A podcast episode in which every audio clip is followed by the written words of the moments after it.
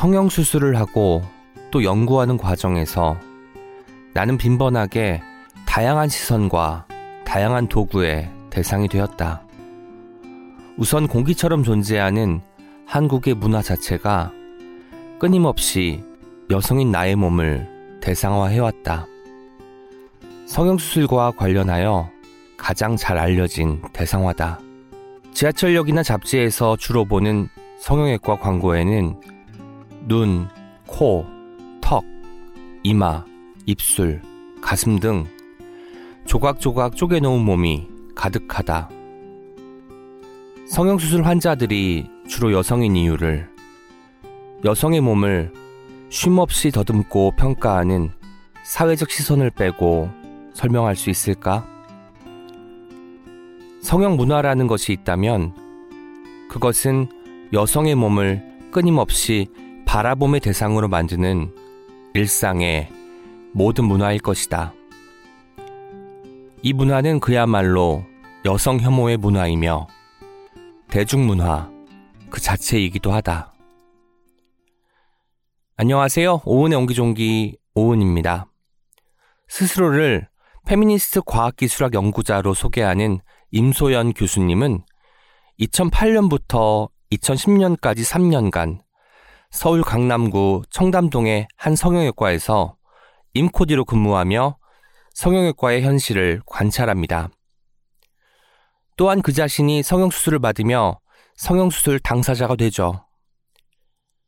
책 나는 어떻게 성형미인이 되었나에는 그런 임소연 교수님의 삶과 연구가 긴밀하게 엮여 날카로운 당사자의 목소리가 가득합니다. 한국은 어떻게 성형대국이 되었을까요? 이십일 세기 포스트 휴먼이 논의되는 지금 시대에 성형수술은 어떻게 재평가받아야 할까요? 오늘 책일아웃 오은의 옹기종기에 임소연 교수님을 모시고 과학기술에서 배제되어 온 여성 당사자의 목소리에 귀 기울이는 것이 우리 모두에게 얼마나 필요한지 들어보도록 하겠습니다. 많은 기대 부탁드립니다. 예스이십사가 만드는 책일아웃은요, 격주로 오은의 옹기종기와 황정은의 야심한 책으로 여러분을 찾아갑니다. 목요일은 작가 인터뷰, 금요일은 책일아웃 크루들의 책 리뷰 시간입니다. 에스엔에스에 해시태그 책일아웃과 예스이십사를 달아 의견을 남겨주세요. 꼼꼼하게 읽고 듣겠습니다. 우리 함께 읽는 우리 함께 읽는 시간 책이라운 국제 앰네스티 편지쓰기 캠페인은 부당함에 맞서 싸우고 권리를 침해당한 인권 옹호자들을 위해 편지를 쓰는 글로벌 인권 캠페인입니다. 이십일 년 동안 이백 개국에서 사백오십만 통의 편지를 보냈고 백 명이 넘는 이들을 고문, 괴롭힘, 부당한 구금으로부터 해방시키는 데 기여했습니다. 올해는 석탄화력발전소 설립을 반대하는 글을 페이스북에 올렸다가 수감 위기에 처한 방글라데시의 샤흐 네와즈를 포함해서 자신의 의견을 표현했다는 이유만으로 감옥에 갇히거나 갇힐 위험에 처한 여덟 명을 위해 편지쓰기 캠페인을 진행하고 있습니다. 편지쓰기 캠페인에 참여하신 후 편지 이미지를 다운받아 인스타그램에 해시태그 책일아웃 언더바 편지쓰기 캠페인 해시태그 국제 앰네스티를 달아 올려주세요. 추첨을 통해 총 열 분에게 특별 제작한 국제 앰네스티 굿즈를 드립니다. 인권을 위한 편지쓰기, 여러분도 함께 해주세요. 여러분의 편지는 생각보다 힘이 셉니다. 이 광고는 국제 앰네스티와 함께합니다.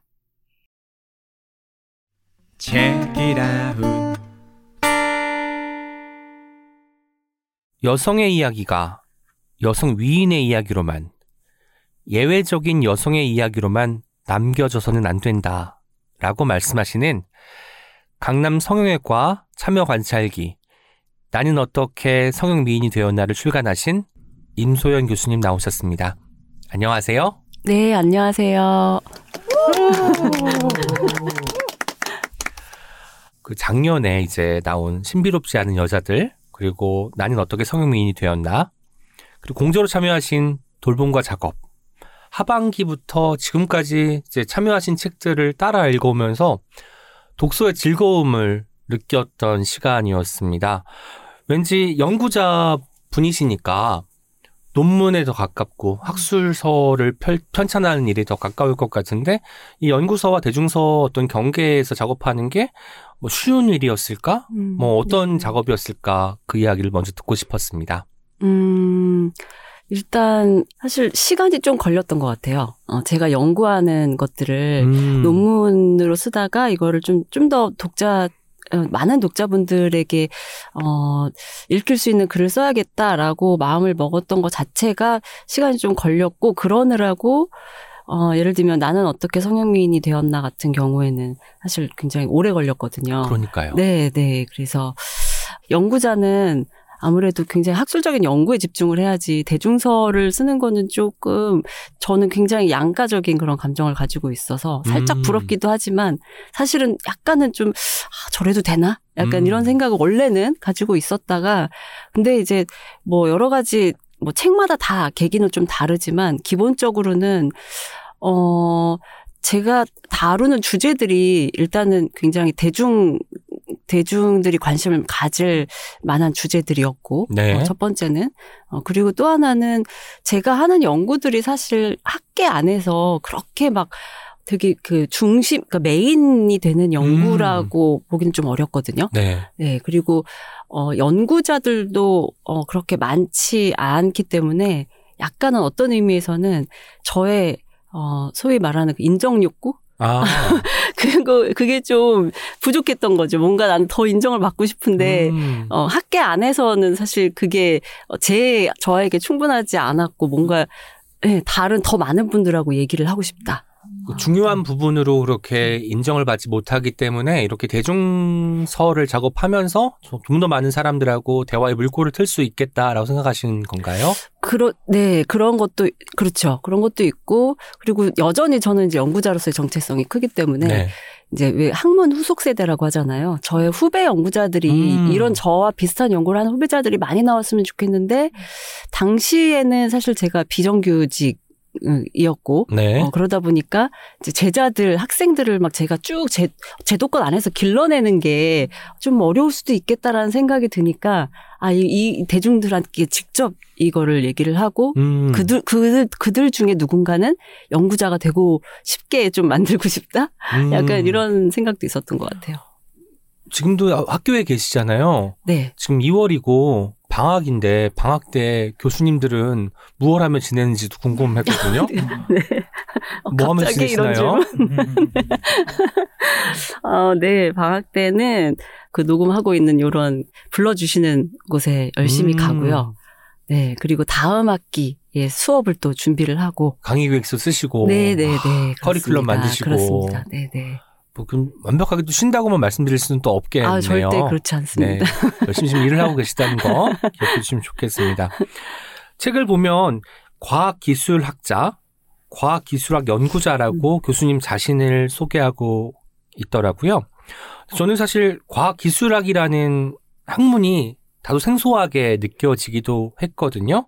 과학기술학이 무엇인지 교수님의 어떤 육성을 통해서 듣는 시간을 갖도록 하겠습니다. 네, 네.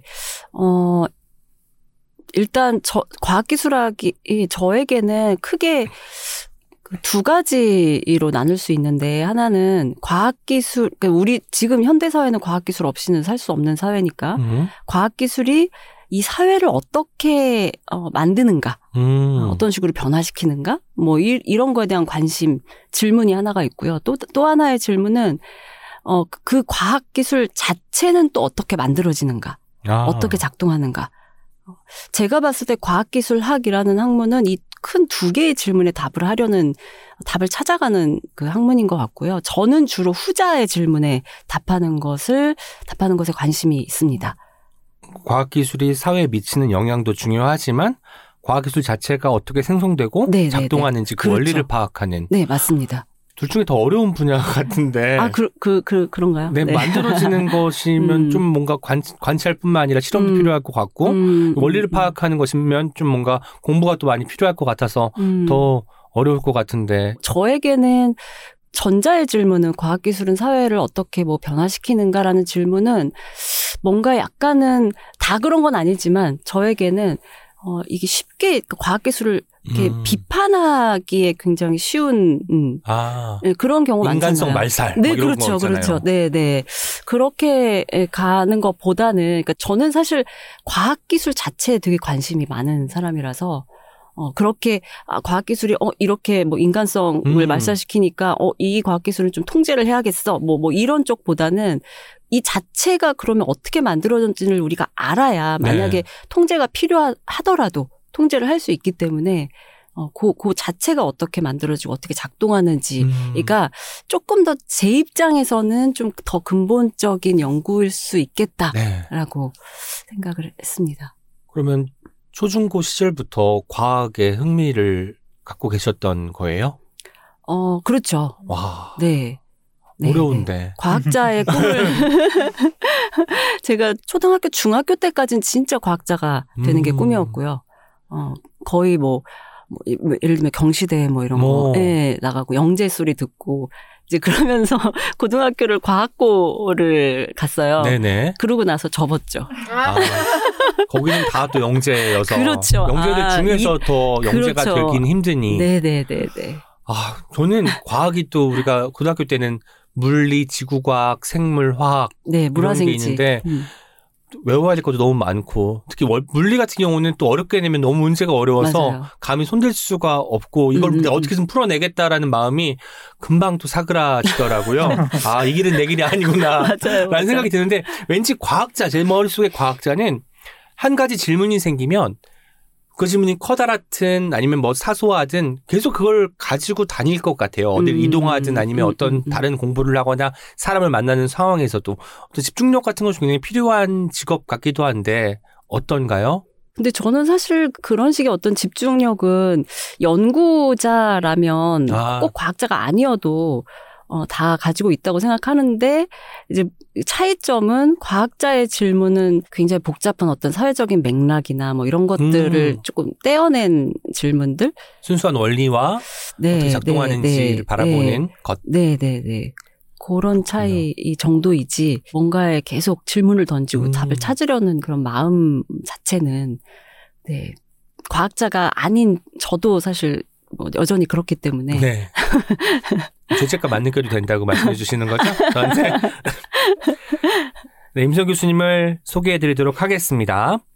과학기술학 연구자, 서울대 자연과학부를 졸업하고 미국 텍사스 공대에서 박물관학 석사학위를, 서울대 과학사 및 과학철학 협동과정에서 과학기술학 전공으로 박사학위를 받았다. 테크놀로지와 몸, 과학기술과 젠더, 신유물론 페미니즘, 현장 연구 방문 등을 주로 연구한다. 지은 책으로 신비롭지 않은 여자들, 나는 어떻게 성형미인이 되었나, 공저로 돌봄과 작업, 겸손한 목격자들 등이 있으며 현재 동아대학교 기초교양대학에 재직 중이다. 아이를 낳고 키우면서 가족을 돌보고 나를 돌보는 시간의 중요성도 점점 알아가고 있다. 아, 돌봄과 작업에서 네. 네, 가져오신 소개.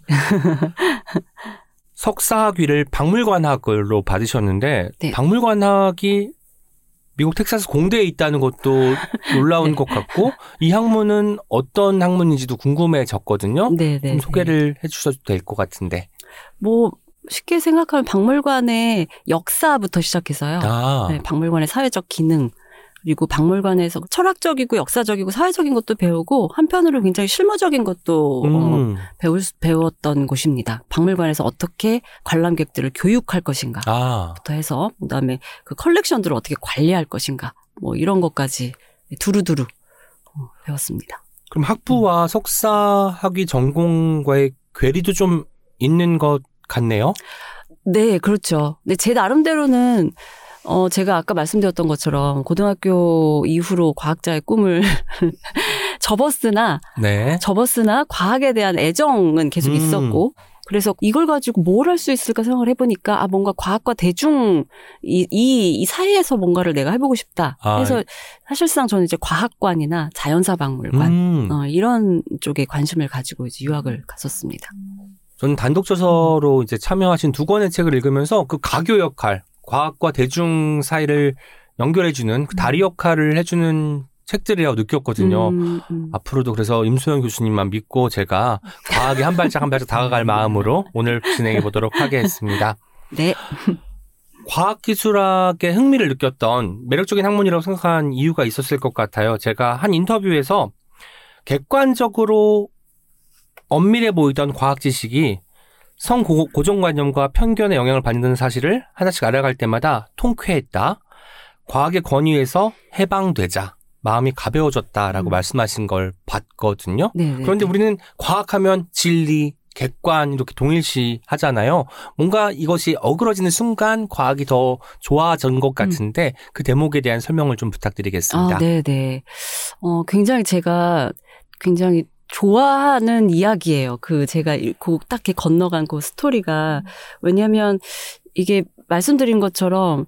어, 제가 과학고를 갔음에도 불구하고 과학자의 꿈을 꿀 수 없었던 것 중에 하나가 그 엄청난 인식론적 권위가 주는 그 무게 있잖아요. 음. 어, 그러니까 과학이라는 건 사실 그 지식이나 이론을 이해하고 있느냐 아니냐가 사실 굉장히 중요한 어, 거라서 그걸 이해하는 순간 이제 뭐 과학자의 꿈도 키울 수 있고 뭐 나는 나는 좀 과학 좋아한다, 재밌다, 뭐 이렇게 말할 수도 있는데 그렇지 않으면 사실 과학에 대해서 어 되게 아예 아예 이제 뭐 과학 책조차 보지 않으려고 한다든지 그러니까 그 마음의 장벽이 어 아주 그게 어, 어 다른 어떤 학문보다 굉장히 그 강한 것 같아요. 그래서 저에게는 약간 열등감 같은 게 있었던 거죠.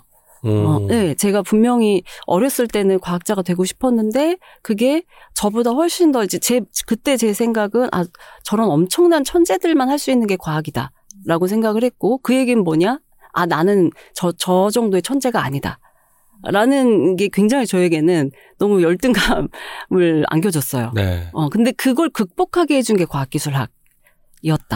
과학의 상처를 받았는데 과학기술학을 통해서 치유받은 느낌이 그렇죠. 들기도 하네요. 네네네네. 오. 그러니까 제가 과학기술학을 통해서 배웠던 거는 아까 말씀드렸던 것처럼 저, 제가 추구하는 과학기술학에서의 질문은 과학기술 이 자체가 어떻게 만들어지고 작동하는가잖아요. 네. 그럼 사실 그 안에 지식만 있지 않거든요. 과학의 어떤 생산과 음. 작동을 하게 만드는 어떤 사람도 있고요. 네. 그다음에 어떤 기계 장치도 있을 수 있고 음. 어떤 공간도 있을 수 있고 그러니까 아 이게 과학기술이라는 게 무슨 뭐 네이처 사이언스지에 나오는 그런 막 엄청난 논문과 이론들만 있는 건 아니구나.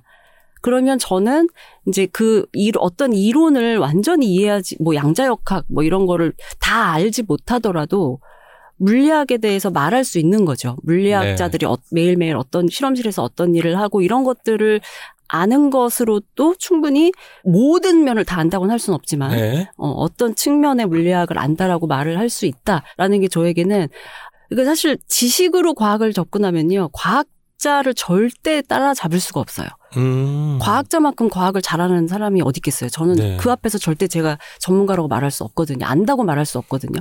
근데 과학기술학은 이제 다른 방식으로 과학을 안다, 과학을 이해한다 라는 어떤 그런 뭐 자신, 확신, 자신감, 음. 음. 네, 그런 걸 저한테 줬다. 어, 그래서 열등감을 좀 열등감에서 좀 벗어날 네. 수 있는 교수님의 과학 매개자라고 불러도 되겠네요. 네네네. 메신저 역할을 하는 일을 하고 계시잖아요. 실제로 책 출간도 그런 연장선상에 있는 네네네네. 것이고. 네네네. 네. 단순히 이 과학의 원리만 파악하는 것이 아니라 이 기술이 발현되는 현장, 이것이 음. 연구되는 곳. 그러니까 뭐 연구소가 어디에 있고 연구 현장의 성별 비율은 어떻게 되고 이런 것들이 다 고려돼야 되니 네네. 훨씬 더 내가 감안하고 좀 파악해야 될 부분이 많을 것도 같은데 음. 어떤가요? 음, 그러니까 어떤 의미에서는 정말 그렇게 따지면 사실 과학 이라고 얘기, 과학을 만드는 요소라고 얘기 안 할 수 없는 게 어, 없기도 해요. 네. 그러니까 예를 들면 연구소를 뭐 이렇게 예를 들면 청소하시는 분까지 다 포함시킬 수도 있거든요. 음. 그렇구나. 아, 그러니까 정말 확장하기 시작하면 그 연구소에 연구비를 주는 기관, 아. 뭐 그 당시 정부의 정책, 음. 네, 뭐 정말 많은 것들이 포함될 수 있는데 뭐 그거는 이제 어디까지 볼 거냐는 이제 연구자들의 관심사에 따라서 네, 네 뭐 정책적인 쪽으로 갈 수도 있고 아니면 어, 가, 더, 더 사소하고 일상적인 수준으로 갈 수도 있고요. 근데 어, 어쨌든 그런 연구들이 모이면 전체적으로 우리가 과학이라는 것에 대해서 이게 단순히 어떤 뭐, 뭐 이론과 지식이 아니라 음. 예, 이거 자체에 대해서 좀 파악을 더 할 수 있게 되겠죠. 과학기술학 연구자, 과학기술학자, 과학 매개자는 그러면 어떤 과학 현장에서의 맥락을 보는 사람이라고 이해해도 되겠네요. 네네네. 아, 그렇군요. 네. 오늘 대화는 작년 말에 출간된 아주 아주 뜨끈뜨끈하고 멋진 책입니다. 나는 어떻게 성형 미인이 되었나 라는 책을 중심으로 진행될 예정이고요. 이 책이 어떤 책인지 작가님께 육성으로 소개해 듣는 시간을 갖도록 하겠습니다. 작가님, 이 책 어떤 책이죠? 네. 어, 제가 부제에 쓴 것처럼 이 책은 제가 한 삼 년 정도 강남의 한 성형외과에서 제가 보고 듣고 느끼고 어, 겪었던 음. 일들을 어, 기록한 어떤 어, 참여 관찰 보고서라고 할 네. 수도 있을 것 같고요. 어, 그리고 한편으로는 또, 어, 연구자이자 한국 여성이자 이제 성형수술 환자로서의 저의 어떤 성장과 변화를 담은 책이기도 합니다. 어, 그리고 마지막으로는 성형수술을 제가 책에서도 계속 강조했지만, 어, 저는 굉장히 가장 오래되고 가장 대중화된 인간 향상 기술, 뭐 트랜스 휴먼 기술 혹은 사이보그 기술이라고도 할 수 있는 어, 그렇게 보기 때문에 어, 저는 이제 크게 보면 성형수술에 대한 이야기이지만 어, 또 어, 어떤 굉장히 우리가 미래의 예, 예, 기술이라고 할 수 있는 인간 향상 기술에 네. 대한 책이기도 하다. 와, 현장 필드노트이기도 하면서 나 자신을 어떻게 변화시켰는지에 음. 대한 이야기이기도 하면서 지금 화두 중에 하나인 인간 향상 기술이 어떻게 구성되고 있고 음, 음. 뻗어나갈 네네, 수 있을지 그 가능성을 타진하는 책이라고 네네. 말씀해 주셨습니다. 네. 그런데 이게 또 보면은 그 부제가 강남 성형외과 참여 관찰기예요. 이렇게 보면 뭔가 르포 같기도 음. 한 느낌이 들거든요. 물론 필드 노트라고 적혀 있긴 하지만 네네. 뭐 기술 담론이나 이런 것이 이제 등장할 거라고 뭐 기대하기보다는 성, 성형외과 현장이 진짜 어떤지 궁금해서 음. 책을 들춰보는 분들도 계실 텐데 네네. 이 책을 구성하시면서, 구상하시면서 실제로 머릿속에 염두에 둔 독자층이 있었으면 그 독자층에 대해서 좀 들려주세요. 음, 사실 처음에 제가 이 논문, 그러니까 이게 사실 결국에는 처음에 시작은 저, 제가 이제 박사학위를 받기 위한 논문이었기 네. 때문에 어, 처음에 생각은 앞에서 계속 제가 이제 말씀드렸던 저의 굉장히 중요한 정체성 중에 하나인 과학기술학 연구자로서 어, 정말 이 성형이라는 거를 지금까지는 사실 거의 시, 아무도 시도하지 않았던 과학기술학적 관점에서 성형수술을 보겠다. 그래서 사실 굉장히 저는 이 학문적인 의미에 그, 어, 좀 초점을 맞춰서 시작했던 연구입니다. 네. 네. 그래서 처음엔 사실 뭐 이게 뭐 한국 여성들이 성형을 많이 하고 이런 거가 저, 저에게는 별로 그렇게 저의, 음. 저의 어떤 연구 질문은 전혀 아니었어요. 네네. 음. 띠지에는 청담동 성형외과 코디로 삼 년간 일하면서 성형수술 당사자가 된 과학기술학자의 생생한 성형탐사라고 적혀 있습니다. 사실 그동안 저희가 성형수술을 바라보는 여러 가지 그 관점의 형성에는 미디어에서 보도하는 것, 그리고 쇼 프로그램 같은 데에서 전과 후를 비교해서 음, 얼마나 음, 음. 향상되었는지를 보여주는 것, 그리고 지하철에 있는 거대한 간판이나 음. 홍보 전단 이런 걸 통해서만 보다가 실제로 이 안에 들어가서 뭐 관찰도 하시고 음. 수술대에 오르시기도 했잖아요. 근데 근무하시면서는 내가 알고 있던 성형수술과 실제 현장과의 어떤 격차 같은 것도 느껴졌을 것 같고 책에 인생이 두 번 다시 오지 않을 아주 특별한 시간이었다라고 적기도 하셨는데 어떤 시간이었는지 그 삼 년 동안의 시간에 대해서 좀 들려주시죠. 음, 일단 격차는 제가 가장 크게 느낀 거는 정말 성형에 대해서 음 막 밖에서 막 만들어 놓은 거품들이 그냥 싹 그 가시는 느낌? 음. 네. 그래서 예를 들면 저도 역시나 뭐 성형에 대한 그런 뭐 광고에서 나오는 이미지라든지 뭐 이런 것들을 가지고 있었거든요. 성형을 하면 이렇게 그런 메이크오버 프로그램 보면 네. 어, 성형하고 나서 완전 변신 뭐 맞아요. 이라든지 아니면 굉장히 이게 되게 연예인들도 많이 하고 막 하다 보니까 이게 뭔가 화려한 이미지. 음. 그래서 저는 사실 성형외과에서 일하게 되면 어, 아, 이, 이분들은 회식도 어디 고급 호텔, 뭐 이런 데서 하, 정말 그렇게 생각했어요. 네. 왜냐면 동네 자체도 강남의 청담동이고. 그렇죠. 예, 그래서 처음에는 약간 그런 거에 대한 기대도 있었고, 어, 아, 뭔가 이제 화려한 세계에 내가 음. 입문한다. 이런 거에 대한 기대가 있어서 되게 긴장도 되고 했는데, 막상 이제 들어가 본 성형외과 현장은, 어, 전혀 화려하지 않다. 네, 뭐, 회식도 똑같이 삼겹살 먹고.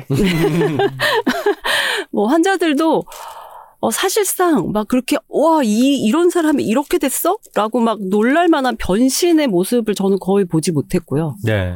어, 사실 뭐 그럴 수밖에 없는 게, 다들 이렇게 수술 끝나면 막 붕대에 붙이고, 뭐, 이제 가시기 때문에. 피 빠지는 시간도 기다려야 그렇죠. 되고. 그렇죠. 네. 절대로 뭐 제가 성형외과에 아무리 매일매일 앉아있어도, 음. 뭐 그렇게 막 화려한 미인들이 막, 막 왔다 갔다 하고 뭐 이런 거를 볼 수도 없었고, 그래서, 음. 네, 그, 거품이 빠지, 빠졌던 시간. 네. 어. 거품을 뺀 시간이기도 그렇죠. 했군요. 삼 년 짧은 시간은 아니잖아요. 그러면 처음에 그 성형외과에 들어가서 참여 관찰을 하기로 마음먹고 이렇게 오랫동안 코디로 거기 계실 의도가 처음부터 있었던 건지 아니면 음. 하다 보니 길어진 것인지도 궁금했습니다. 네네. 처음 생각은 한 일 년 정도 생각했었고요. 음.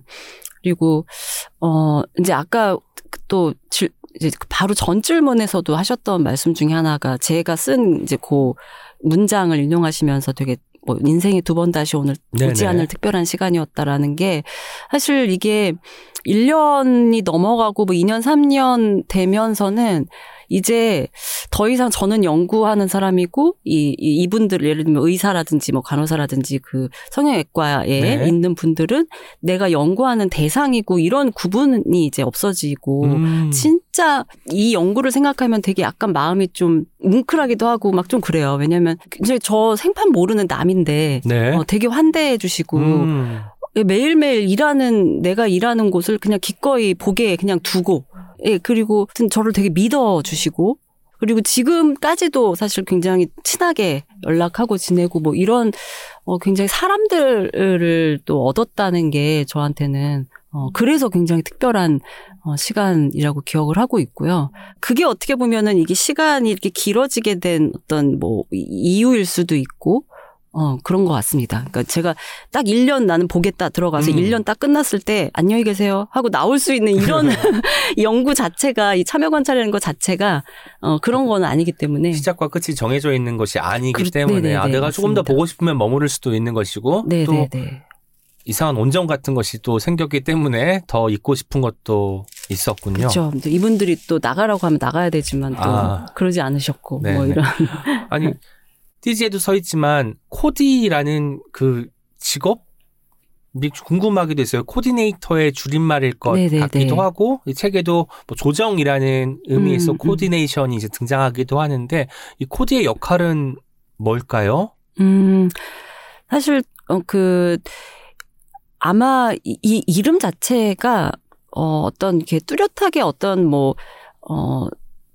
업무를 수행하는 걸로 이렇게 정해져 있지는 않고요. 네. 그러니까 뭐 이게 병, 뭐 의원마다 어 뭐 성형외과 혹은 뭐 치과에도 있을 수 있고 뭐 이런 여러 그 개, 개원 어 가들에서 이제 의료 영역이 아닌 부분들을 네. 맡는 분들인데 이제 제가 했던 역할은 어 어떻게 보면 이제 보통 우리가 코디라고 하고. 대개는 이게 실장님이라고도 아, 많이 그러니까 실장님. 연차가 쌓이면 음. 연차가 좀 쌓이면 실장님 이게 저희 제가 있던 곳은 그랬어요. 네. 네. 그러니까 그분들이 하는 가장 중요한 일은 환자와 잘 협상을 해서 이제 이 사람들을 어 수, 수술을 하게 하, 하거나 아니면 이렇게 선택을 도와주는 음. 근데 거기에 이제 금전적인 것까지 포함이 되는 약간 네. 금전적인 부분의 협상도 포함이 되고 그다음에는 또 중요한 거는 이제 의사 의사들의 업무를 좀 보조해 주는 아. 역할도 하고요. 의사와 환자 사이의 커뮤니케이션을 원활하게 해주는 역할도 하고 음. 그다음에 환자가 수술이 끝난 후에 관리를 해주는 역할도 하고. 바이오로 조정자가 음. 많네요. 네네네. 일이 또 하나만 있는 게 아니라 다양한 업무를 소화해야 네, 되기 맞습니다. 때문에 네. 뭐 그때 그때마다 임기응변이 네. 필요할 것도 같고 네네네. 다양한 능력이 필요할 것 같다는 생각이 듭니다. 처음에 병원에 들어가셨을 때는 어, 참여 관찰을 하러 들어가셨지만 실제로 수술을 받겠다라는 음. 생각은 없으셨을 것 같아요. 네네네. 그럼에도 불구하고 당사자의 이야기가 필요하겠다. 성형수술을 외부에서 보는 것뿐만 아니라 그것을 경험해낸 사람의 생생한 증언도 필요하겠다 싶어서 이제 수술도 받으신 것 같고 그거 거기 거기에 대한 어떤 믿음 같은 것이 이 책을 완성하게 해주는 음. 가장 큰 동력 같기도 했습니다. 이게 박사 논문을 가지고 또 이렇게 단행본까지 만드신 것인데 이 과정에서 교수님이 이제 들어가서 참여 관찰을 시작하고 수술을 받기로 결심하고 이런 일련의 과정 동안 어떤 고민도 있었을 것이고 확신도 있었을 것인데 이 과정에 대한 이야기 좀 들려주시죠. 일단 제가 성형 수술을 제가 직접 하기로 결정을 했, 했, 했던 거는 저는 이제 성형 수술의 전 과정을 보고 싶었어요. 음. 그래야지만 성형수술이 어떻게 작동하는지를 네. 이제 말할 수 있다고 생각을 했는데 아. 그래서 현장에 들어갔는데 아까 말씀드렸던 것처럼 현장에서 볼 수 있는 것 또한 한계가 있더라고요. 음. 예를 들면 뭐 환자들은 수술이 끝나면 치료랑 달리 뭐 장기 입원을 하거나 이런 이러진 않기 때문에 다들 각자의 집으로 돌아간단 말이죠. 그럼 그 이후에 무슨 변화를 겪는지 저는 알 수가 없어요. 이게 인터뷰를 해도 제가 뭐 이십사 시간 뭐 그걸 다 보고해달라고 말할 수는 없기 때문에 그렇죠. 그래서 아 이거는 어 내가 하는 수밖에 없겠다라는 생각이 음. 일단 들었고요. 어 그러면서 사실 약간은 좀 어 좀 겁나기도 했죠. 어 이게 잘 되면 당연히 뭐 별 문제 없겠지만 음. 잘 안 되고 뭔가 부작용이 생기거나 네. 어 이 이러 이러면 어떡하지? 라는 생각을 했는데 사실 그때는 되게 연구 욕심이 컸어서. 아 그러면 그런 대로 또 연구를 할 수 있겠다. 아 부작용이 생기면 음. 거기에 대한 이야기를 네. 할 수 있으니까. 네네네네. 그리고 아 뭐 최초의 성형 수술 뭐 활동가 뭐 활동. 이런 어 네네. 이런 것도 할 수 있겠는데 네. 막 이러면서 그때는 이제 어 뭐 나는 어떻게 돼도 상관없겠는데 막 약간 음. 그런 생각으로 이제 수술을 했던 것 같고요. 네. 근데 그게 사실 그렇게 뭔가 순식간에 결정처럼 느껴지긴 하지만. 수술을 받고 나서 책에서 이런 장면이 나오잖아요. 삼천이백오십 일이 지났는데 아직까지도 악몽을 네. 꾸는 음. 장면이 나오면 음. 이 경험 자체, 성형수술을 받는다는 경험이 그냥 뭐 아름다워지기 위해서요. 내 몸을 향상시키기 위해서요가 아니라 뭐 우리가 흔히 표현하는 것으로 몸에 칼을 댄다라고 하잖아요. 이런 경험이 어쨌든 내가 내상으로 남는 어떤 음. 경험처럼 느껴지기도 네네네네. 하거든요. 어떤가요? 어, 그쵸. 그니까 그게 사실, 어, 제가 성형수술을 직접 해야 되겠다고 생각하게 된 이유이기도 했고, 음. 네, 그런 이야기들은 아마 제가 하지, 실제 직접 해보지 않았다면 인터뷰를 했어도 아마 물어볼 생각도 못 했었을 것 같아요. 네. 네. 경험을 해본 사람만이 알 수 있는 지점. 그리고 사실 이게 말해지지 않으면 외부자는 도저히 알 수 없는 부분도 많이 있잖아요. 네네네. 그렇기 음. 때문에 그 경험이 필요했던 것이기도 하다는 음. 생각이 들었습니다.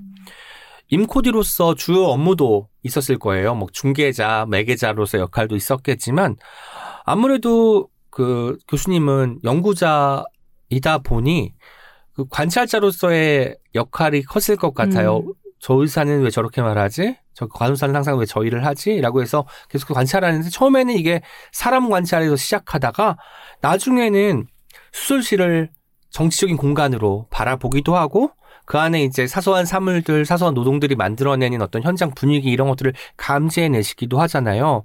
저는 수술실의 기구와 도구가 막 묘사되는 장면에서는 그 마셜 맥루언이 그 인체의 확장이 음. 미디어다라고 이야기를 했잖아요. 이 장면이 또 오버랩되면서 음. 또 연결이 되더라고요. 그게 이제 네. 아마도 작가님께서 마지막에 좀 언급해 주시는 신유물론하고도 맞닿아 있는 음. 부분일 것 같은데요. 현장에서의 시간은 내가 뭔가를 관찰하는, 누군가를 바라보는 시간이기도 하지만 내가 누군가의 관찰 대상, 그러니까 음. 성형외과하고는 별로 관, 관련이 없을 것 같은 사람이 뭐 일 년 넘게 와 앉아 있으니까 사람들이 처음에는 굉장히 낯설게 바라보고 그렇잖아요. 그럼 보이는 나로서의 어떤 그 나 자신을 또 각성하는 시간이기도 음. 했을 것 같은데 어떤 느낌이었는지도 듣고 싶었습니다. 음, 예를 들면 제가 이제 참여 관찰을 하러 들어 네네.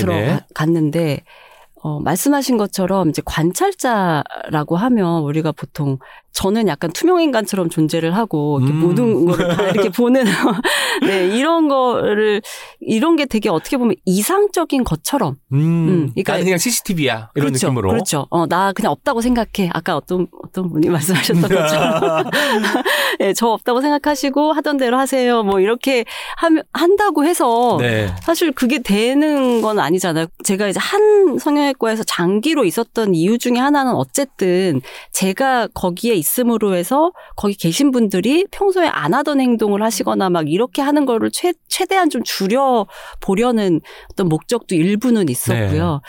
어, 근데 제가 굉장히 현장에 있으면서 예상하지 못했던 어떤 그 방금 말씀하셨던 아, 저, 저분들에게도 내가 보이는구나를 음. 느꼈던 거는 저희 이 방법론적인 용어로는 이제 반대 그 현지인들의 반대 뭐 이런 식으로 표현을 하는데 어떤 일이 있었냐면 초 약간 초기에 제가 연구를 한다고 이제 들어간 상태니까 그거를 이제 거기 계신 뭐 의사 성형외과 의사 그다음에 뭐 간호조무사분들 네. 그다음에 그냥 일반 어떤 코디나 실장님들 뭐 이런 여러분들이 계시잖아요. 그러니까 이제 그분들마다 다 저를 대하는 게 좀 다 달랐을 텐데 그 중에 이제 한 의사, 아, 그러니까 원장 원장님이라고 제가 불렀던 어, 그분은 저의 연구에 되게 관심이 많으셨어요. 그래서 음.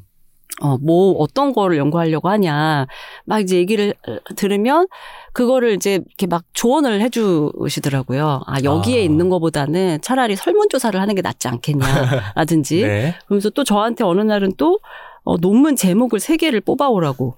음. 어, 제목이 나와야 연구가 시작되는 거다. 아. 네, 그래서 논문 제목을 친히 보시고 수, 교, 수정해 주시고, 아, 이건 별로고, 뭐, 이렇게, 뭐, 이런 것도 하시고요. 그 다음에 본인의 책 같은 거, 본인이 좋아하는 책이나 음. 뭐 이런 거를 빌려주시기도 하고, 그럼 저도 제 책을 이제 빌려드리고, 음. 어, 그런 식으로 뭔가 진짜 이게, 어, 약간은, 어, 이분이 무슨, 뭐, 약간 무슨 저, 막 지도교수처럼 저에게 막 조언을, 연구 조언을 네. 막 해주는, 어, 그, 그런, 저한테는 그게 굉장히 처음에, 어, 너무 기억에 남는, 와, 어, 일이에요. 저도 음. 사실 이 책에 여러분의 원장님이 등장하시잖아요. 네네네. 그 원장님 중에 어떤 원장님일까가 궁금한데 이 책을 읽어보시면 여러분도 아마 감을 좀 잡으실 아, 수 있을 찾아보세요. 것 같습니다. 네, 세 분 중에 어떤 네, 분인지. 원장님 세 분이 계신데 네네. 그분 중, 그분들 중 한 분과 음. 이렇게 학문적인 교감을 나누셨다는 네네. 이야기를 들려주셨습니다. 저는 이 책 읽으면서 여러 번 무릎을 탁 쳤어요. 제 별명이 무릎탁 요정이기도 한데 실제로 저는 뭔가를, 뭔가를 깨달을 때 이제 무릎을 탁 치다라는 표현을 쓰는데 실제로 무릎을 치는 사람인 거예요. 음. 그 순간에. 음, 음, 그런데 그중에 하나가 순진함이 나오던 음. 대목이었어요. 음, 순진함 대신에 의사와 의학 그리고 성형수술의 불순한 현실, 현실을 인정하면 어떨 거라고 그 되묻는 음. 장면이 네네, 굉장히 네네. 인상적이었고 여기서 말하는 순진함이 뭐 굳이 꼭 나쁘다고만 말할 수 없는 가치, 가치 중립적인 단어처럼 느껴졌거든요. 이 순진함에 대한 이야기 좀 들려주시면 좋겠습니다. 음, 제가 그 문장을 썼을 때는 약간 이제 그런 거 있잖아요. 성형, 성형외과 혹은 성형수술에 대한 혹은 뭐 성형 그 산업에 대한 네. 어, 많은 분들의 그 어, 비판이 있잖아요. 뭐 우려와 비판. 어, 그러니까 굉장히 상업화된 음. 어, 의, 의료이고 어, 뭔가 이제 약간 의사들 사이에서도 어, 뭐, 성형외과 의사는 의사도 아니다. 뭐, 장사꾼이다. 라든지. 음, 어, 사업가다. 그러, 네네네네. 어, 그런 말들에 대해서 제 나름대로는 제가 이제 아마 그 챕터 제목도, 어, 약간 이렇게 몇 번 바꾸긴 했는데 처음에 챕터 제목은 뭐 성형외과를 위한 뭐 변, 뭐 변호 내지는 음. 뭐 약간 이런 제목도 좀 생각을 했었는데 저는 사실 그런 식으로 성형외과와 다른 어떤 의학 분과 혹은 뭐 성형, 성형외과로 대, 대변되는 어떤 상업화된 뭐 어떤 그런 뭐 의학이나 과학과 네. 순수한 뭐 의학과 음. 과학을 구분 지으려는 그, 그, 그게, 어, 결국에는 과학과, 그러니까 성형수술만 빼면 우리는 너무 순수하고 우리는 객관적이고 우린 오염되지 않았다. 라는 거를 이제 얘기하고 싶은 것 같아요. 네. 그런 선긋기가. 음. 근데 사실 그건 현실이 아니거든요. 사실 자본주의 사회에서 어떤 무엇이 그렇게 자본과 아무런 관, 그 관련을 맺지 않고 그러니까요. 의존하지 않고 어, 유지될 수가 없죠. 네. 어, 그리고 뭐 아시겠지만 하여튼 의료도 당연히 음. 어, 뭐 의사들도 그죠. 돈 내고 이제 훈련을 받고 의대를 네. 다니고 어, 우리도 의료비를 내고 그다음에 과학도 사실 어마어마한 연구비가 필요한 것이라서 어, 그런 의미에서 보면 어, 그러니까 돈 문제로만 생각을 해도 제가 볼 때는 어떤 의료, 어, 어떤 의학이나 어떤 과학도 순수할 수 없는데 어, 이제 그거를 굉장히 성형외과 혹은 성형수술에 대해서 그런 식으로 뭐 상업화되어 있고 막 이렇게 비 판 혹은 비난을 하는 음. 것은 결코 누구에게도 도움이 되지 않는다. 어. 그거야말로 순진하다. 네. 네. 네. 네. 사실 선긋기, 구분하기 이런 것이 불가능한 영역도 참 많잖아요. 방금 뭐 의료 행위에 대해서도 그런 것이고 의료의 어떤 영역은 순수한 의료 학문이야라는 거 말할 수 있는 부분이 지금 자본주의 시대에는 없기도 하고 저는 그래서 이 책을 읽는 내내 제가 암암리에 그리고 모종의 어떤 영향에 의해서 만들어지는 그런 구획들이 산산이 부서지는 경험을 했고 많은 독자분들이 아마 이 책 읽으면 아 그래 나는 뭐 아니면 도로 지금까지 생각해왔구나라고 느끼실 거라고 확신할 수 있었습니다. 음, 감사합니다. 두 번째 무릎탁에 대해서 이야기를 드려야 될 것 같아요. 두 번째 무릎탁은요. 성형 후 디스포리아에 대한 부분이었어요. 음. 사실 저는 이제 성형을 받은 적이 없기 때문에 이것을 이제 기사를 통해서 혹은 이제 책에서 살짝 음. 이제 언급된 부분을 가지고 뭔가 감지하거나 예상하는 정도에 그쳤지만 이 책을 읽으니까 지금껏 제대로 논의된 적이 없다라는 부분이 나오기도 하면서 이 디스포리아가 불쾌감 혹은 불일치감 정도로 해석될 음. 수 있을 것 같은데요. 역설적으로 이 디스포리아가 있을 수밖에 없다는 이 존재의 당위성을 인정해야만 이곳에서 좀 자유로워질 수 있다고 말씀하신 부분이 인상적이었어요. 네네. 성형 후 디스포리아가 무엇인지 이야기를 좀 해주시고요. 이 부분을 쓸 때 어떤 마음가짐이셨는지도 궁금해서 그 부분도 덧붙여서 말씀해 주시면 좋겠습니다. 네네. 어, 제가 이제 성형 후 디스포리아라고 어, 이름을 붙인 거는 어, 사실 성형 수술은 예뻐지려고 하는 수술이고. 네. 그랬을 때, 음, 저의 경우를 생각을 해보면, 어, 약간 이렇게 머릿속에 이렇게 이미지가 있었거든요. 아, 내가 수술하면 이렇게 되겠구나. 어, 이런 모습일 거고, 이렇게, 하, 이게 있어요. 있는데, 그게 저는 이제 수술을 하면 그런 얼굴이 될 거라고 생각을 했죠. 음. 그러니까 이게 정말 명, 뭐 실패이거나 뭔가 뭐 부작용이 생기거나 사고가 생기지 않는 한은 어쨌든 그런 제가 그 기대했던 어떤 모습이지 않을까. 뭐 백 퍼센트가 아니더라도 뭔가 어 그래. 음. 음. 뭐 어, 성형 잘했다. 약간 이런 음. 마음이 그래 들지 않을까. 아니, 왜냐면 메이크오버 프로그램에 나오는 사례들을 보면 막 너무너무 막 허, 너무 만족하고 막, 막 이렇게 하니까 그렇게까지는 아니어도 어 그래도 만족할 수 있지 않을까라고 그러니까 이제 어떻게 보면 그런 거죠. 성형 자체가 성형 수술을 성형 수술의 동기라고 할 수 있는 것 자체가 결국엔 디스포리아인 건데, 음, 그죠? 내, 그렇죠. 내가 원하는 모습이 있는데, 어, 내 몸이 지금 그렇지 않다. 그러니까 네. 그런 얘기를 주변에서 많이 들었거든요. 그러니까 예를 들면은 뭐 가슴 수술을 한 친구의 경우에, 네. 어, 아 이제 이제야 어, 이제 내 가슴을 찾은 것 같아라는 표현을 쓰더라고요. 음. 어, 그래서 아 뭔가 어, 그, 그 되게 이렇게 내가 상상하는 나의 이미지가 굉장히 강력하구나. 어, 그래서 보형물을 넣은 후에 내 몸에 보형물이 이렇게 더 씌워진 게 아니라 이제서야 딱 내 몸이 음. 갖춰졌다라는 느낌을 어쨌든 받았다는 얘기를 들으면서 아 이게 디스포리아라는 것 자체가 어, 성형을 하게 만드는 어떤 기제이구나라는 생각은 했어요. 근데 그러면 이제 수술을 하면 그게 없어질 거라고 이제 생각을 한 거죠. 네. 음, 그래서 수술을 하는 거다라고 음. 생각을 했는데 저에게는 사실 그렇지 않았고. 그러니까 이게 도대체 언제, 그러니까 이제 수술이 끝난 직후에는 사실 기대를 안 하고, 뭐, 왜냐면 막 얼굴이 막 이만큼 부어있고 하니까. 네. 근데 이 붓기가 다 가라앉고 모든 게 다 끝나, 뭐 한 뭐 두세 달 정도 지나면, 어, 그다음부터 이제 이, 이 일치감이 들겠구나, 라고 어. 생각을 했지만, 오지 않더라고요. 아, 계속해서 네. 낯설고. 네, 오지 않고, 일 년이 지나도 오지 않고, 그러니까 막 이게, 저, 이제 그 당시에 저는 막 너무 정말, 음, 미치겠는 거예요. 네.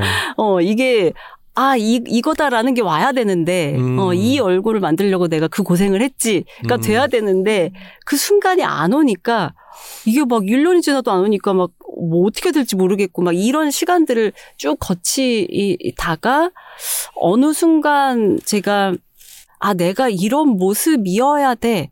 라는 생각을 안 하게 되니까 갑자기 너무, 아. 너무 편하, 편해지는 거예요.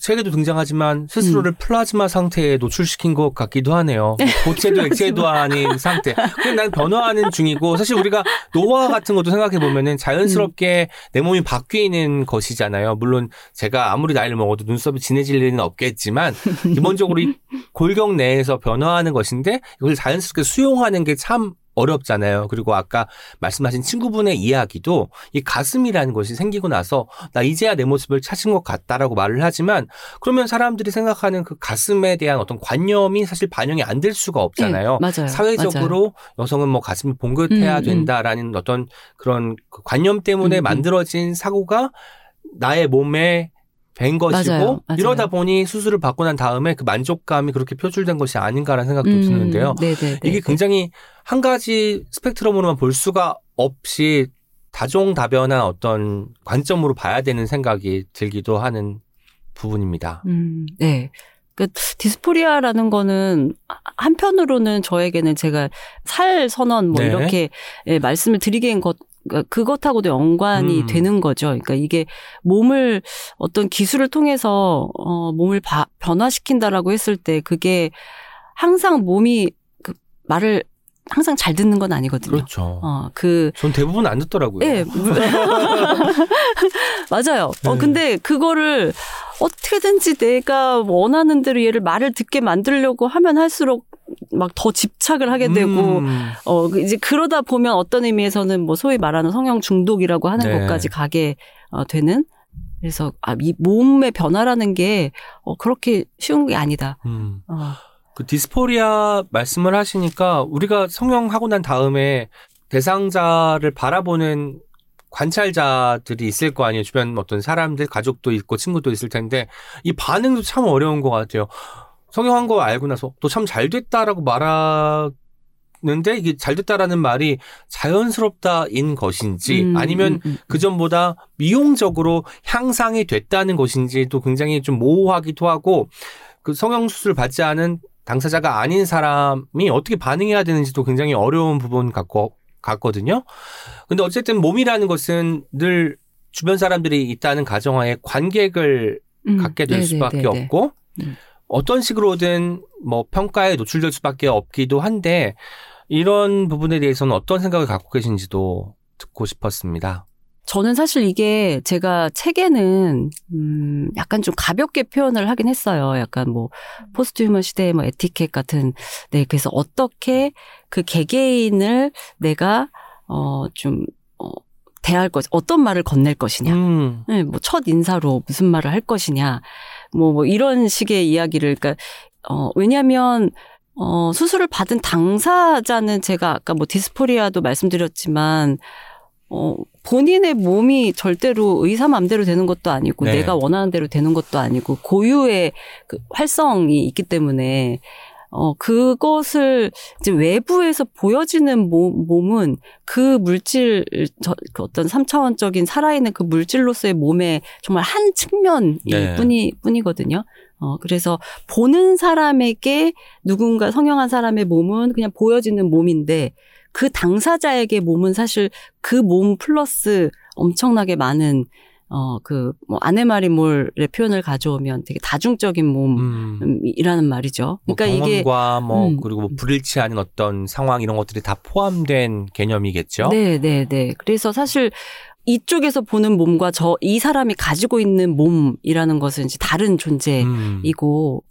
우리가 그 차이에 대한 인지를 좀 하고 있어야 된다라는 네. 뭐 약간 그런 취지로 말씀을 드렸었는데 약간 제가 거기에 좀 덧붙이자면 저는 이게 기본적으로는 굉장히 권력의 문제고 위계의 문제인 것 같아요. 음. 그러니까 이게 사실 우리가 어 결 제가 저는 이제 책에서는 성형을 한 몸에 몸을 어떻게 대할 것이냐라고 얘기를 했지만 사실 그 성형을 한 몸뿐만이 아니라 어, 좀 정상이라고 규정되지 않는 몸이 네. 다 해당될 수 있거든요. 뭐 장애를 가진 몸도, 몸일 수도 있고 아픈 몸일 수도 있고 네. 아니면 저는 심지어는 뭐 어떤 다른 인종의 몸, 뭐 유색인종의 음. 몸 혹은 여성의 몸 까지도 갈 수 있다고 생각을 하고요. 그러니까 지금 대부분 보여지는 몸으로 존재하는 몸들은 사실 그런 사람들의 몸인 것 같아요. 네. 어, 장애를 가진 몸, 정상으로 규정되지 않는 몸, 여성인 몸, 유색인종인 네. 몸이고 보는 보는 사람들은 주로 뭐 어떤 서구, 뭐 백인 남성, 뭐 장, 뭐 정상인, 뭐 뭐 이런 이렇기 때문에 그래서 사실 어떻게 우리가 그런 어떤 기술이 개입한 몸 혹은 정상으로 규정되지 않는 몸을 어떻게 대할 것이냐는 어, 단, 어떤 되게 가벼운 어떤 뭐 매너와 에티켓의 문제일 뿐만 아니라 동시에 정치적인 문제다. 저도 이제 주변에 음. 이제 성형 수술을 받은 사람이 뭐 많지는 않지만 있는데요. 만나고 나서 인사를 건네고 사실 분위기가 이런 거예요. 너 나 수술 받은 거 알잖아. 뭐 어떻게 생각해를 말해주기를 바라는 표정 같은데 제가 보기에는 실제로 저는 어떤 말을 해야 될지를 모르겠는 거죠. 네, 물론 네, 이제 네. 저도 생각하는 그 불일치가 있죠. 뭐냐면 음. 예전의 예와는 조금 달라졌으니까 이 변화에 대해서 언급을 하는 게 맞을까? 하지만 언급을 한다면 무조건 좋다고 말을 해야 되는 것일까? 이게 굉장히 어려운 맞아요, 부분이고 맞아요. 그래서 결국은 그날 제가 이야기를 못 꺼냈던 음, 음. 적이 있었는데요. 이 책을 읽으면서 더 그런 생각이 들더라고요. 이건 단순히 뭐 매너의 문제일 수도 있지만 기본적으로 몸이라는 것이 이제 내가 갖고 사는 몸과 음, 누군가에 음. 의해서 인식되는 몸은 이렇게나 차이가 음. 있기 때문에 네, 네. 계속해서 이거는 계속 고민해 봐야 네, 되고 네. 어떤 정답이 있는 문제가 아니겠구나라는 생각을 갖게 됐습니다. 음, 네, 네. 최소한 최소한 어떤 어 어떤 뭐 혐오의 대상이어서는 네. 글을 쓴 이유는 그런 문제 제기를 한 이유는 특히 이제 뭐 대개는 성형을 한 몸을 포함해서 아까 제가 앞에서 말씀드렸던 그런 뭐 정상으로 규정되지 않는 몸부터 시작해서 어, 그런 몸들에 대해서 많은 경우 어 굉장히 양극 극단적인, 음. 어, 그러니까 어, 너무 아름답다. 역시 뭐 여성의 몸은 아름답다라든지 네네. 아니면 어, 너무 뭐, 어, 뭐 괴물이다. 음. 어, 뭐 이런 식으로 되게 이렇게 어, 극단적으로 양극단으로 갈리고 어, 칭찬, 그러니까 좋, 뭐 아름답다고 하면은 굉장히 이건 무조건 좋은 말이다. 근데 사실 음. 그렇지 않다는 거 이제 다 아시잖아요. 그런 네네. 말을 한다는 것 자체가 상대방에게는 굉장히 불쾌할 수도 있고, 그러니까 우리가 그런 고민을 해야 같이 해야 네. 어, 이게 나올 수 있는 찾을 수 있는 답 같아요. 하, 그렇군요. 미적 대상으로 바라보니까 아름다웠다고 말을 네, 하는 것일 맞습니다. 테니 네. 이게 정말 어려운 부분이라는 생각이 들고 저도 이제 계속해서 고민해 나가야겠다는 생각이 듭니다. 책의 후반부에 정말 가장 큰 무릎탁이 나왔죠. 몸에서 살로 이야기가 나아가는 음. 부분이었는데요. 그때 읽을 때 좀 전율감이 들더라고요. 물론 몸, 신체 이거에 대한 또 담론도 많이 있었고 저도 계속해서 유심히 그런 것들을 지켜봐온 사람으로서 아, 살로 이야기하면 더 이야기가 풍부해지겠구나라는 생각이 들기도 했고 작가님께서 이 책에 기술하신 대로 몸이 왜의 이야기라면 살은 어떻게의 이야기라고 밝히기도 음. 하셨습니다. 성형외과 참여 관찰을 하고 수술을 받은 것이 마침내 이십일 세기의 살 선언을 완성하는 데 마지막 퍼즐 같은 느낌이 들기도 했거든요. 살 선언이 뭔지 독자님들께 직접 설명을 부탁드리겠습니다. 아마도 이 책을 관심있어 하는 분들은 이 부분을 읽고 바로 또 장바구니에 책을 집어넣지 않을까라는 생각도 함께 네. 하게 됩니다. 네, 제발 그랬으면 좋겠네요. 제가 말을 잘해야 되는데. 사실 그 제 책이 굳이 뭐 살 선언이라고 하지 않아도 일단 그냥 몸의 이야기로도 충분히 어 읽으실 수 있을 것 같아요. 네. 어, 성형을 한 몸 혹은 뭐 기술의 개입으로 변화한 몸에 대한 네. 이야기. 어 근데 어 제가 어 그 살을 이야기한 이유는 몸에 대한 이야기는 좀 좀 어떤 차이와 음. 다양성. 네. 혹은 뭐 정체성 이런 키워드들하고 주로 논의가 많이 되어 왔던 것 같아요. 네. 어, 우리, 그러니까 지금 많이들 얘기하잖아요. 그러니까 모두 우리의 뭐 어떤, 어, 정상적인 몸과 그렇지 않은 몸 이렇게 둘로 나눌 수 없고, 우리의 몸은 다 다르고, 네. 어, 다 다양하고.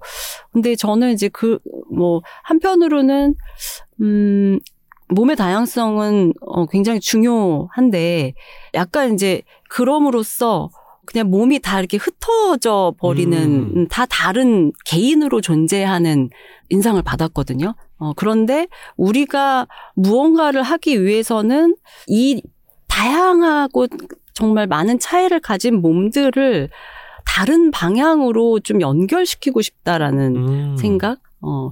그러니까 결국에는 제가 뭔가 연결, 연대를 해야 우리가 무언가를 바꿀 수 있고 어, 어떤 목소리를 낼 수 있고 이렇게 생각을 하는 게 좀 전제로 깔려 있는 건데요.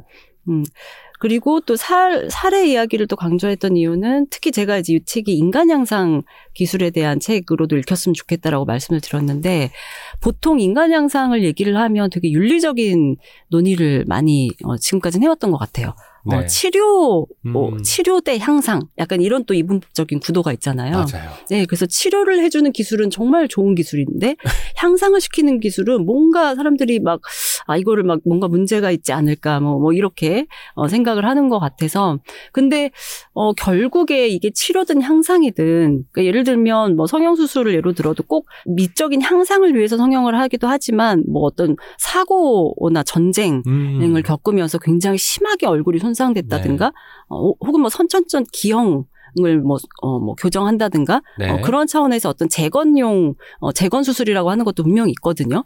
음, 그러면, 어, 이게, 물론 어떤 목적으로 따지면 뭐 향상과 치료를 구분할 수 있을진 모르겠지만, 어, 결국, 몸의 관점에서 본다면, 그 수술을 받는 몸의 관점에서 보면 수술대 위에 올라가서 마취를 받고 뭐 절개를 하고, 절개했으면 봉합을 해야 되고, 이 과정은 향상을 한다고 해서 이 과정이 사, 삭제돼 뭐 없어지는 건 전혀 아니다. 네. 어, 그러니까 결국에 그 몸이 겪고, 그러니까 당사자의 관점 혹은 뭐 환자의 음. 관점이라고 할 수 있는 어, 당사자의 관점에서 본다면 내가 이거를 아, 아름다워지기 위해 수술을 받든 아니면 사고로 어떤 어, 그 손상된 몸을 그냥 정말 단순히 복원시키기 위해 수술을 받든, 이건 그냥 몸 몸의 어떤 해부학적인 변화와 음. 어, 뭐 생물학적인 변화인 거죠. 그래서 저는 오히려 이 치료와 향상을 구분하고 어, 이것이 어떤 윤리적인 문제가 있는지, 특히 향상에 초점을 맞춰서 이, 이야기하는 거는 어떤 외부에서 보는 사람들의 어떤 우려. 네. 어, 인 것이고요. 실제로 어, 그런 기술들을 몸에 개입시킨 당사자에게는 아 내가 이거 이거 치료 목적인가 향상 목적인가 음. 이게 고민이라기보다는 어, 제가 앞에서 책에도 쭉 썼던 것처럼 이런 몸을 갖고 싶어서 했는데 언제 이 몸이 되는 거야? 음. 약간 어 그리고 왜 갑자기 어, 아무도 얘기 안 해줬는데 통증이 왜 생기지? 뭐 이런 증상은 왜 생기지? 어, 이런 것들이 결국에는 그 당사자의 를 불안하게 만드는 건 그런 거라는 거죠. 그래서 저는 네. 어떤 의미에서는 굉장히 윤리적인 이 인간 양상 기술을 윤리적인 차원에서 굉장히 존재론적인 차원으로 음. 좀 가져오고 싶다.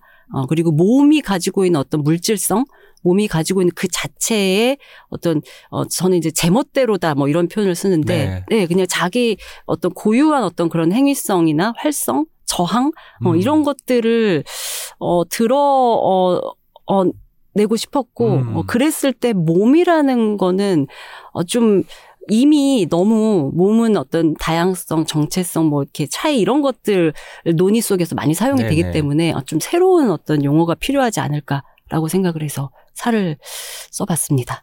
저는 그 부분을 읽으면서 우리가 하나하나의 개별적인 퍼즐 조각이고 그 조각들이 다 다르잖아요, 모양이. 이것들이 하나로 뭉치면은 뭐 거대한 이제 하나의 뭐 그림을 완성한다고 지금까지는 바라봤지만, 어, 이 살성을 보고는 이 퍼즐 조각을 맞추, 맞추는데 걸리는 시간도 있을 것이고, 과정도 지난할 수 있잖아요. 그런 것들을 하나하나 다 기록하고 응시해야 된다라는 것처럼 느껴져서 그 부분이 참 미덥더라고요. 방금 또 연대, 연결 이런 이야기를 하셨는데, 돌봄과 작업에서도 그런 방식의 이야기를 하셨습니다. 인류의 수많은 여자들이 이 일을 해왔다는 사실 하나만으로도 양육은 시공간을 초월하여 끊임없이 이야기되어야 한다. 한 인간의 탄생과 성장, 이것이 보편이 아니라면 무엇이 보편인가?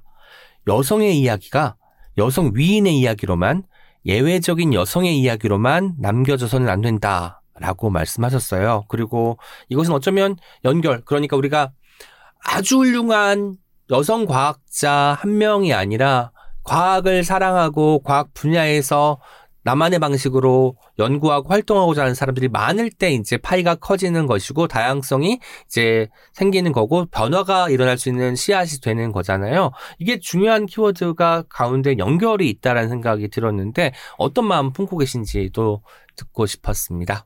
네. 제가 뭐 앞서서도 뭐 몸 대신에 살 얘기를 한 것도 연결과 연대의 네. 관점이라고 말씀을 드렸고요. 그 특히 돌봄과 작업에서는 저는 어 여성 여자들 간의 연결과 연 연대를 음. 특히 좀 생각을 했었고, 그리고 그 중에서도 동시대적인 연결뿐만 아니라 세대를 넘어서는 세대를 거쳐서 이제 만들어진 연결과 연대를 가장 어떻게 보면 염두에 두고 어, 그 글을 썼었습니다. 네. 네, 특히 양육이라고 하는 건 임신, 뭐 출산, 어, 양육이라고 하는 거는 어, 너무 뭐 거의 그냥 인류 인류의 시작부터 네. 시작된 일이고 어, 여성들이 계속 해왔던 일인데 여성들의 이야기는 어, 저는 좀 축적이 잘 되지 않는 것 같아요. 어, 이제 아마도 음. 기록, 잘 기록되지 않, 않기 때문이겠죠. 어, 그러니까 남성들의 이야기는 예를 들면 우리가 뭐 한 이천 년 전 이전에 뭐 플라톤이 쓴 책을 아직도 읽고 있고. 네. 네. 근데 우리는 그런 게 너무 없는 거예요. 없고, 음. 뭔가 계속 어디 이렇게 누가 이렇게 도돌이표 찍어 놓은 것처럼 어, 한 세대 끝나면 다시 또 그 문제가 또 시작되고 또 시작되고 그냥 계속 맴도는 느낌? 음, 그래서 이거를 우리가 계속 기록해서 축적을 시켜서, 음. 어, 그래야지만 어떤, 어, 변화와 발전을 모색해 볼 수 있지 않을까라는 고민을 했던 게 이제 돌봄과 작업에서의 고민이었습니다. 음. 지금 하고 계시는 이런 대중서 작업도 그런 작업하고도 분명히 연결될 수 있는 지점이 있고, 어, 이게 맞아요. 쌓이고 쌓이면 저는, 그리고 더 많이 읽혀야 된다고 느끼는 게, 이렇게 좋은 책들이 뭐 여성이든 남성이든 성별을 가리지 않고 읽으면 우리가 갖고 있는 편견, 고정관념 이런 게 좀 금이 가기 시작하면서 우리가 뭐 좋고 나쁘다를 말하기는 어려워도 나은 사람이 될 수 있는 초석이 될 수 있다는 생각이 들기도 했습니다. 전 첫 책 읽었을 때, 그러니까 신비롭지 않은 여자들 읽었을 때 제일 충격적이었던 게 젠더 편향이라는 것이 과학의 깊숙이 개입하고 있다는 것이었어요. 음. 뭐 물론 제가 알고 있던 여러 가지 그 편견들, 가령 이제 정자가 능동적으로 움직여서 난자를 찾아간다. 음. 뭐 가장 건강하고 음. 활동성이 음. 좋은 정자가 난자한테 간다고 했는데 그게 아니라 난자가 끌어당긴다는 것을 이 책을 통해서 처음 알았고, 어 내가 중학교 때 고등학교 때 배운 거는 대체 뭐지?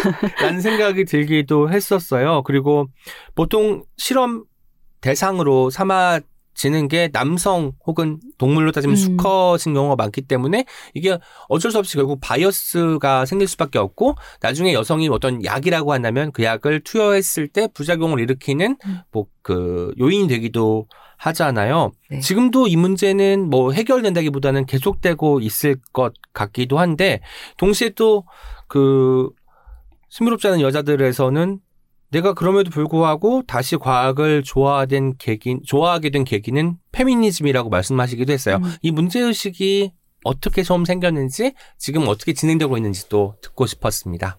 제가 그 신비롭지 않은 여자들은 두 가지 이 얘기를 다 하고 싶었어요. 음. 어, 하나는 방금 말씀하신 것처럼 어, 지금까지의 과학기술이 젠더, 과학기술에 젠더 편향이 있어 왔다라는 거. 어, 어떤, 어, 젠더, 어떤 성별 고정관념이 과학 지식의 생산에 영향을 주기도 하고, 네. 뭐 기술 개발에 영향을 주기도 하고, 혹은 방금 이렇게 뭐 약간 남성의 우월, 우월성 뭐 이런 말씀을 하셨는데, 사실 어떻게 보면 그게 굉장히 참 교묘한 건데요. 그러니까 예를 네. 들면, 뭐, 실, 임상시험을 할 때 뭐 남성을 피험자로 쓰거나 수컷 동물을 사용하거나 하는 것들이 사실 어, 남성과 수컷이 뭐 여성과 암컷보다 우월하다고 해서 쓰, 쓰기보다는 네. 그냥 디폴트인 거예요. 음. 어, 그냥 아, 뭐 인간 하면 남성이 떠오르고 어, 동물 실험해야지 하면 그냥 수컷 혹은 뭐 어떤 관행 때문에 네. 뭐 예를 들면 수컷이 더 뭐 다루기가 쉽다든지 좀 더 싸다든지 뭐 이런 것 때문에 그러니까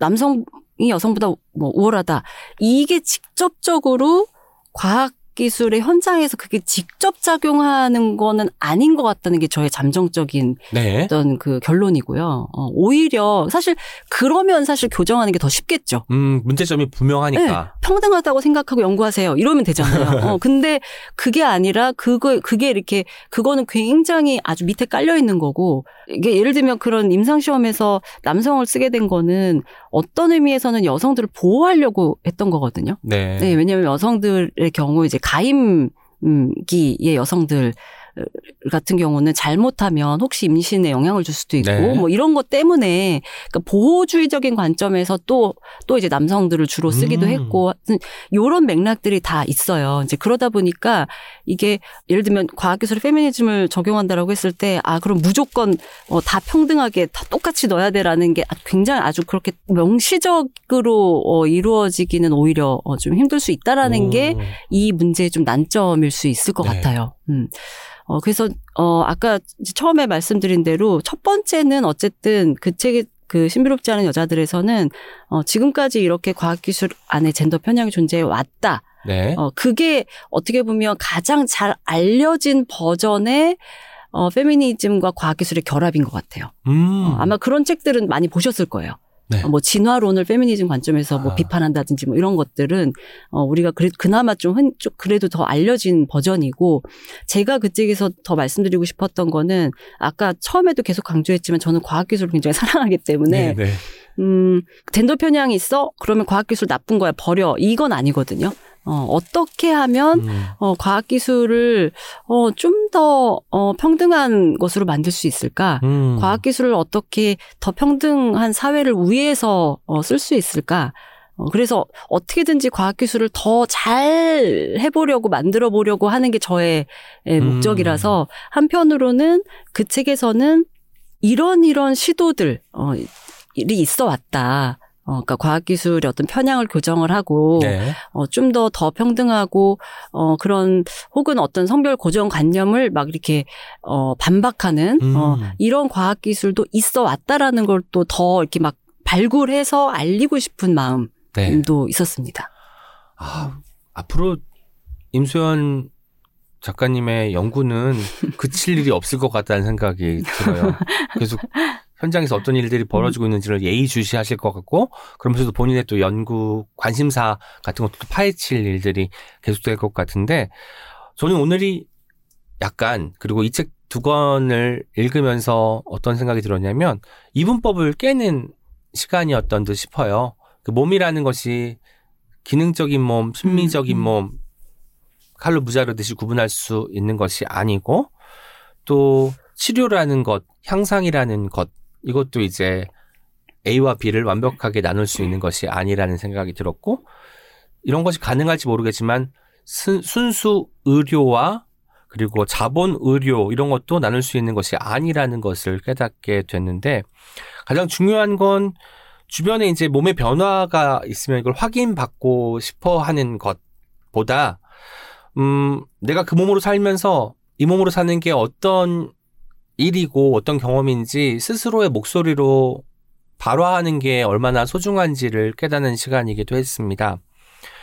지금 교수님이 또 관심 갖고 있는 주제가 또 교수님의 목소리로 또 전달이 될 텐데요. 지금 혹시 관심 갖고 있는 분야, 주제가 있다면 말씀해 주시죠. 네네. 어, 일단 질문에 답하기 전에 하나... 하나 제가 좀 덧붙이고 싶은 거는요. 네네. 네, 이분법에 대한 말씀을 하셨는데 저는 굉장히 강조하고 싶은 게 어, 우리가 모든 거를 둘로 나누는 것 자체가 저는 어, 그게 문제라고 생각하진 않아요. 네. 진짜 문제는 둘 중에 하나가 더 우월하다고 생각하는 게 문제다. 음. 그 위계가 저는 문제라고 생각을 하거든요. 네. 예를 들면 몸과 마음, 뭐 몸과 정신의 이분법 어, 그 이분법도 물론 뭐, 뭐, 옳다는 건 아니지만 그 이분법에서 제가 제 가장 문제라고 생각하는 거는 정신이 더 우월하다라고 네. 생각하는 거. 그러면서 몸을 굉장히 수동적으로 만들고 어, 기술을 개입시키면 그냥 쉽게 변화시킬 수 있을 거라고 생각하고 어, 그런 식으로 뭐 남성 여성도 마찬가지고요. 음. 어, 이게 두 개라서 또 문제일 수 있겠지만 제가 더 문제라고 생각하는 거는 둘 중에 한쪽 성별이 더 우월한 다고 생각하는 건 어, 임법을 이게 한 것은 문제가 안 되지만 같이 중립적일 수 있지만 거기서 서열을 매기고 어떤 게 더 우월한지를 밝히는 게 문제다. 네, 어떤 게 그 낫다고 비대칭성, 이야기하는. 어, 비대칭성을 아. 더 강조를 이분법도 어, 뭐 문제이지만 네. 어, 제가 현실적으로 더 중요한 시급한 문제는.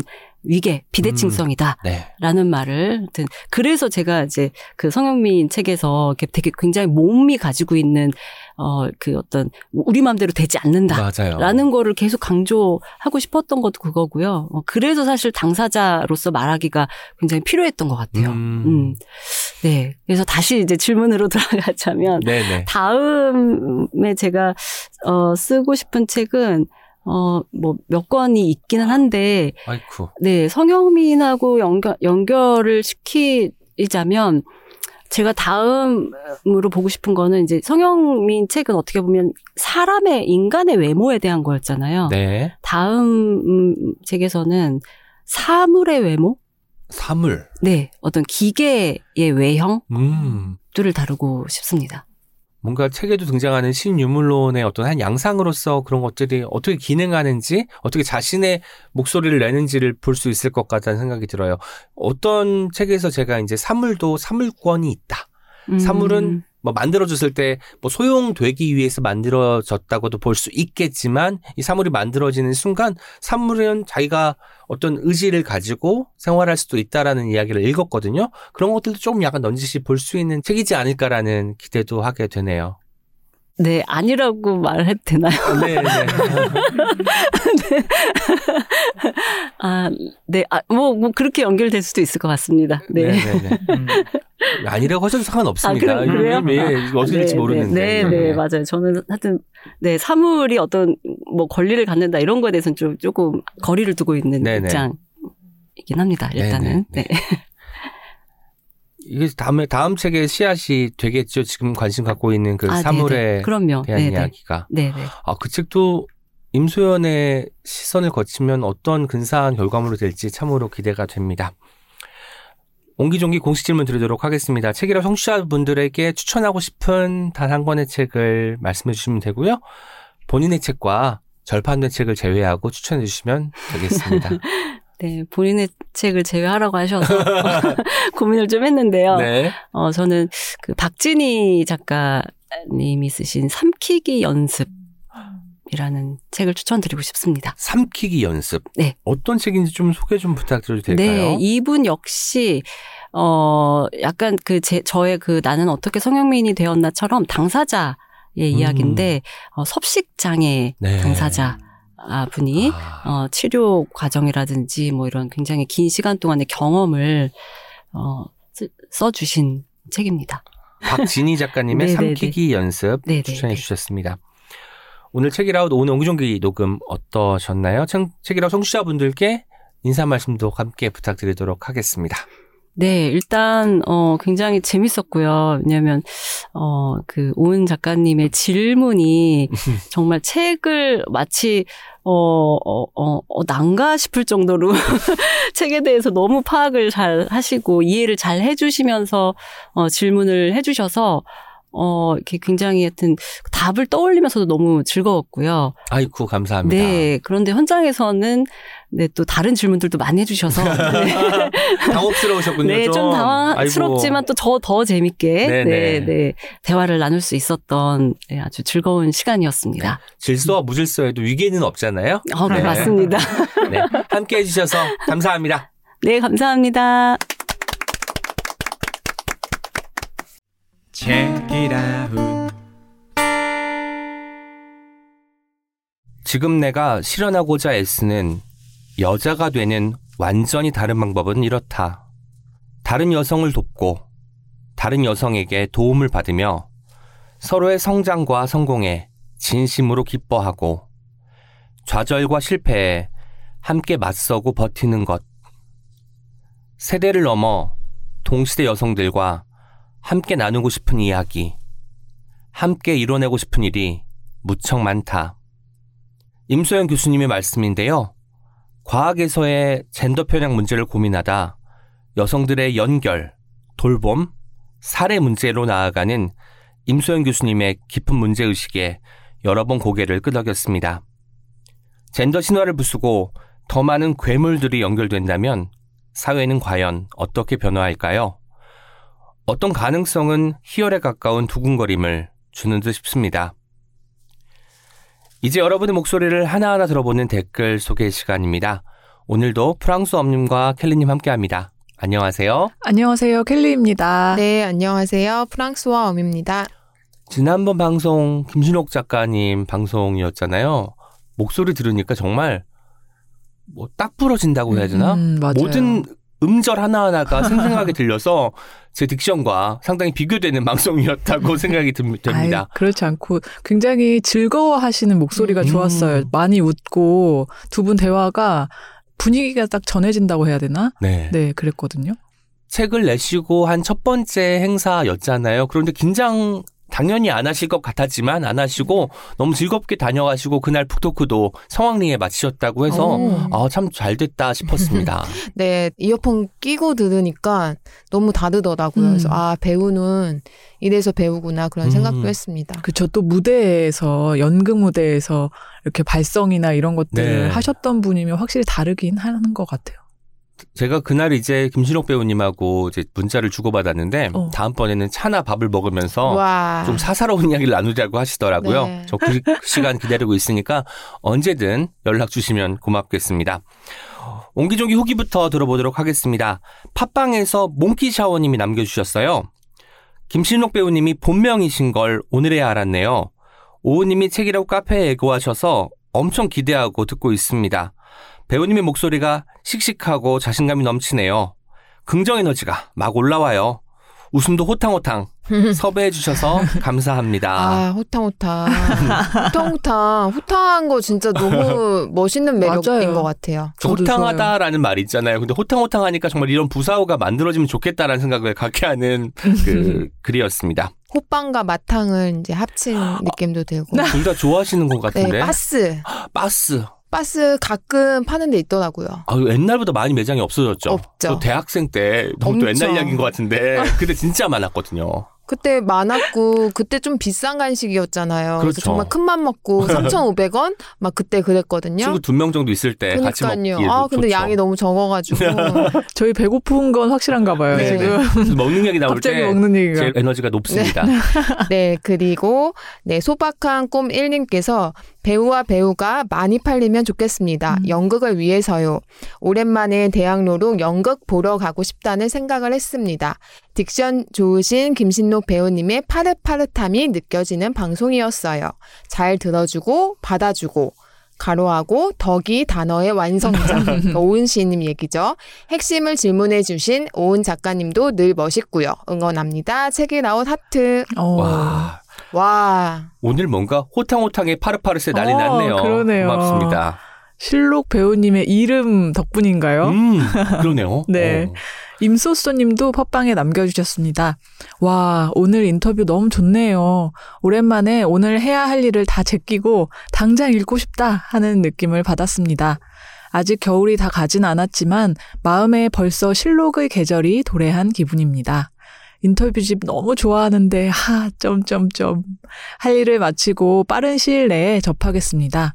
또 오은 시인님의 덕이 이론, 군더더기, 누더기, 건더기 알고는 있었지만 다시 한번 여쭙니다. 시인님 혹시 천재이신지? 천재죠. 알고 하셨어요. 아닙니다. 천재입니다. 그날 뭔가 임기응변에 음. 약간 능력이 있는 정도니까 말씀하시면 안 될 것 같고 그날 저희가 완전 다 찐감탄했잖아요. 덕이 이론 했을 때.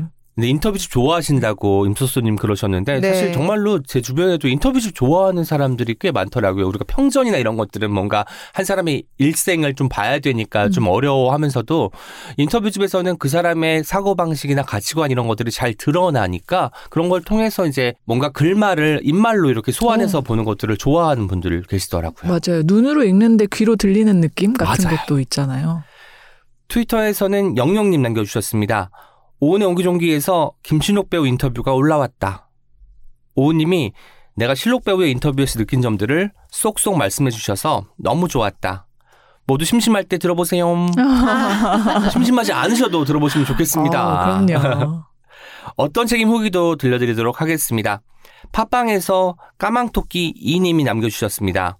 아, 안영달 작가님 새 책이 나왔군요. 저도 푸엄님처럼 할머니의 여름휴가가 너무 좋아서 이 작가님 누구지? 하고 작가님 홈페이지로 찾아가 글을 남긴 적이 있었어요. 할머니 여름휴가를 보고 눈물이 났다고 했는데 작가님이 직접 답글을 달아주셨습니다. 와. 할머니는 행복하니까 울지 마세요. 라고요. 정확한 어딘건 기억나지 않지만 이런 말씀이셨어요. 작가님은 신비에 쌓인 따뜻하신 분. 오. 정말 그러신 분 같네요. 자, 할머니는 행복하니까 울지 마세요. 어, 너무 다정한 댓글인데요. 네, 그리고 마지막 댓글입니다. 인스타그램에서 두루드로잉님께서 남겨주셨습니다. 좋아하는 그림책을 소개시켜주셔서 너무 반가웠습니다.